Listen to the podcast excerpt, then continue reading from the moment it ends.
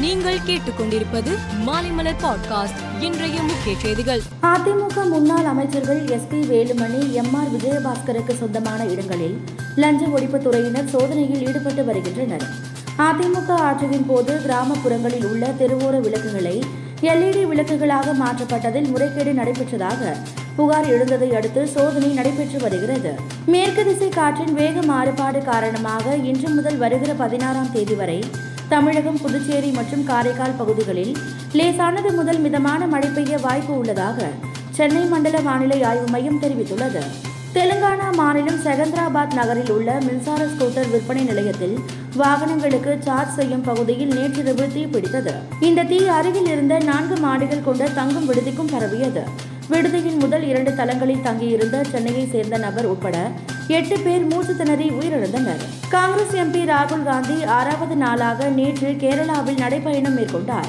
கன்னியாபுரம் அருகே நடைபெற்ற கூட்டத்தில் உரையாற்றிய ராகுல் காந்தி மத்தியில் ஆளும் பாஜக அரசு மக்களிடையே வெறுப்பு மற்றும் வன்முறையை தூண்டி தேர்தல்களில் வெற்றி பெறுகிறது என்றும் ஆனால் நாடு எதிர்கொள்ளும் சமூக பொருளாதார பிரச்சினை மற்றும் வேலைவாய்ப்பு பிரச்சினைகளை அது தீர்க்க முடியாது என்றும் கூறினார்.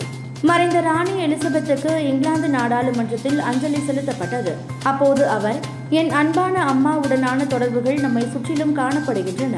வெள்ளி விழா நீரூற்று முதல் படை அரண்மனை முற்றத்தில் உள்ள சூரிய கடிகாரம் வரை அவரது பொன் விழாவை குறிக்கும் அம்சங்கள் நிறைந்துள்ளன என்று தனது தாயை நினைவு கூர்ந்து உருக்கமாக பேசினார். இலங்கையில் அரிசி பற்றாக்குறை உள்ளது. அதே நேரம் அரிசி இறக்குமதி செய்ய பணம் இல்லை என வேளாண் அமைச்சர் மகிந்த அமரவீர சமீபத்தில் தெரிவித்து இருந்தார் இந்த விவகாரத்தில் அரசு பிரதான எதிர்க்கட்சியான சமாகி ஜன பலவேகயா எம்பி ரோகிணி கவிரத்னே இலவச அரிசிக்காக வெளிநாடுகளிடம் அரசு எஞ்சி கொண்டு இருந்தது. அதே நேரம் உள்ளூரில் விவசாயிகளிடம் இருந்து நெல் கொள்முதல் செய்யப்படவில்லை என குற்றம் சாட்டினார். ஆஸ்திரேலிய அணிக்கு எதிரான டி டுவெண்டி தொடருக்கான இந்திய அணியை பிசிசிஐ அறிவித்துள்ளது. இந்திய ஆஸ்திரேலியா அணிகளுக்கு இடையிலான முதல் டி டுவெண்டி போட்டி வரும் இருபதாம் தேதி தொடங்குகிறது. இரண்டாவது போட்டி இருபத்தி மூன்றாம் தேதியும் மூன்றாவது போட்டி இருபத்தி ஐந்தாம் தேதியும் நடைபெறுகிறது. இந்த தொடருக்கான இந்திய அணியில் தீபக் சாகர் இடம்பெற்றுள்ளார்.